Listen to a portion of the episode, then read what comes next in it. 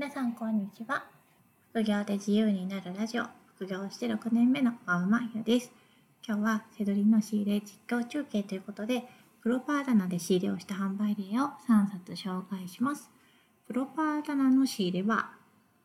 プロパー棚がわからないとわかんないですよね。プロパー棚はブックオフ全店共通でな管理されてるなんかバーコード付きの値札が貼られてる割と売値が高めのアマゾンの最安値付近に結構合わせてきてる価格の本が並んでる棚です。アマゾンの相場に合わせてきてるので、手取りで利益を出すのはちょっとなかなか難しいんですけど、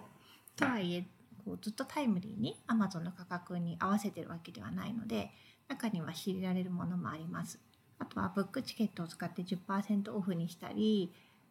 店舗独自のセールで何パーセントオフかになってたりあとはあの全店共通のウルトラセールの20%オフの時とかそういう割引の恩恵は売値が高い方が受けやすいです。私はプロパートナーではセールをやってる時とかブックチケットの対象店舗で積極的にやります。どうせリサーチするんだったら仕入れ対象が広く取れる時の方が、効率がいいかなと思ってます。あとは自分がなんか本読みたいなって時に自分も読みたくて多少利益出るみたいな本を探す時にもよくプロパー棚うろうろしてます。今日はプロパー棚で仕入れた本を3冊紹介するので、単ー棚220円、110円の棚以外でも利益出るんだなっていうのを知ってもらえたらいいかなと思います。まず1冊目が身の回りを数学で説明する時点。これは10%オフのセールの時に仕入れて1000円で仕入れて2300円で売りました。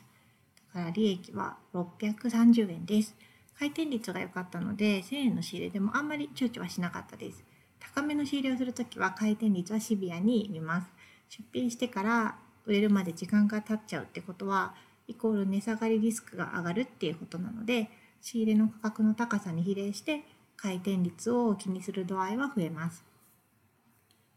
この本はすごく回転率が良かったので、うんランキングが3万円ぐらい。だからそのぐらいだったら安心して1000円ぐらいの仕入れはできます。2冊目が SX の時代。これは福引きセールができる時に仕入れてその福引きをするとそのお店で使えるサービス券がもらえるんですね。それを加味するとま900円で仕入れて1900円で売りました。利益は400円ぐらいです。900円で仕入れるにしてはちょっと利益少ないんですけど自分でも読もうかなと思ったので仕入れました。ただ読む前に売れちゃったので読まずにポストに発送しました。きっとまた出会えるので読めるより売れることを優先してしまいました。ちなみに SX はサステナビリティトランスフォーメーションで SX です。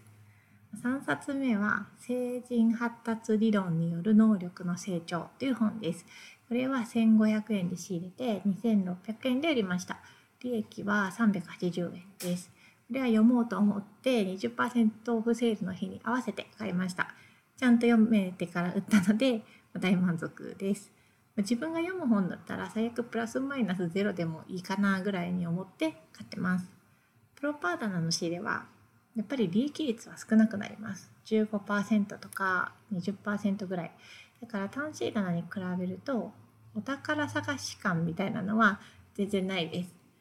でも読みたいなって本はやっぱりプロパーダナの方に多いので読みたい本を買いつつ利益も出しつつという仕入れには向いてます。あとはウルトラセールなど20%オフになると割と500円ぐらいの利益が出る本は見つけやすいのでコツコツ利益が積み上げやすいかなと思います。あんまりワクワク感はないですけどね。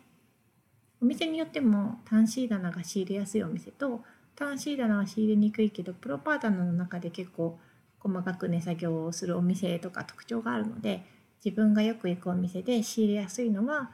どの棚なのかなっていう目線は結構重要です。私の最寄りのお店は単ー棚と520円コーナーがとても仕入れやすいんですけどちょっと足を伸ばした大型店だとブックチケットが使えるのでプロパーダナーで10%オフを生かして仕入れる方が向いているっていう場合もあります。最初はたくさんの人は単シーダだから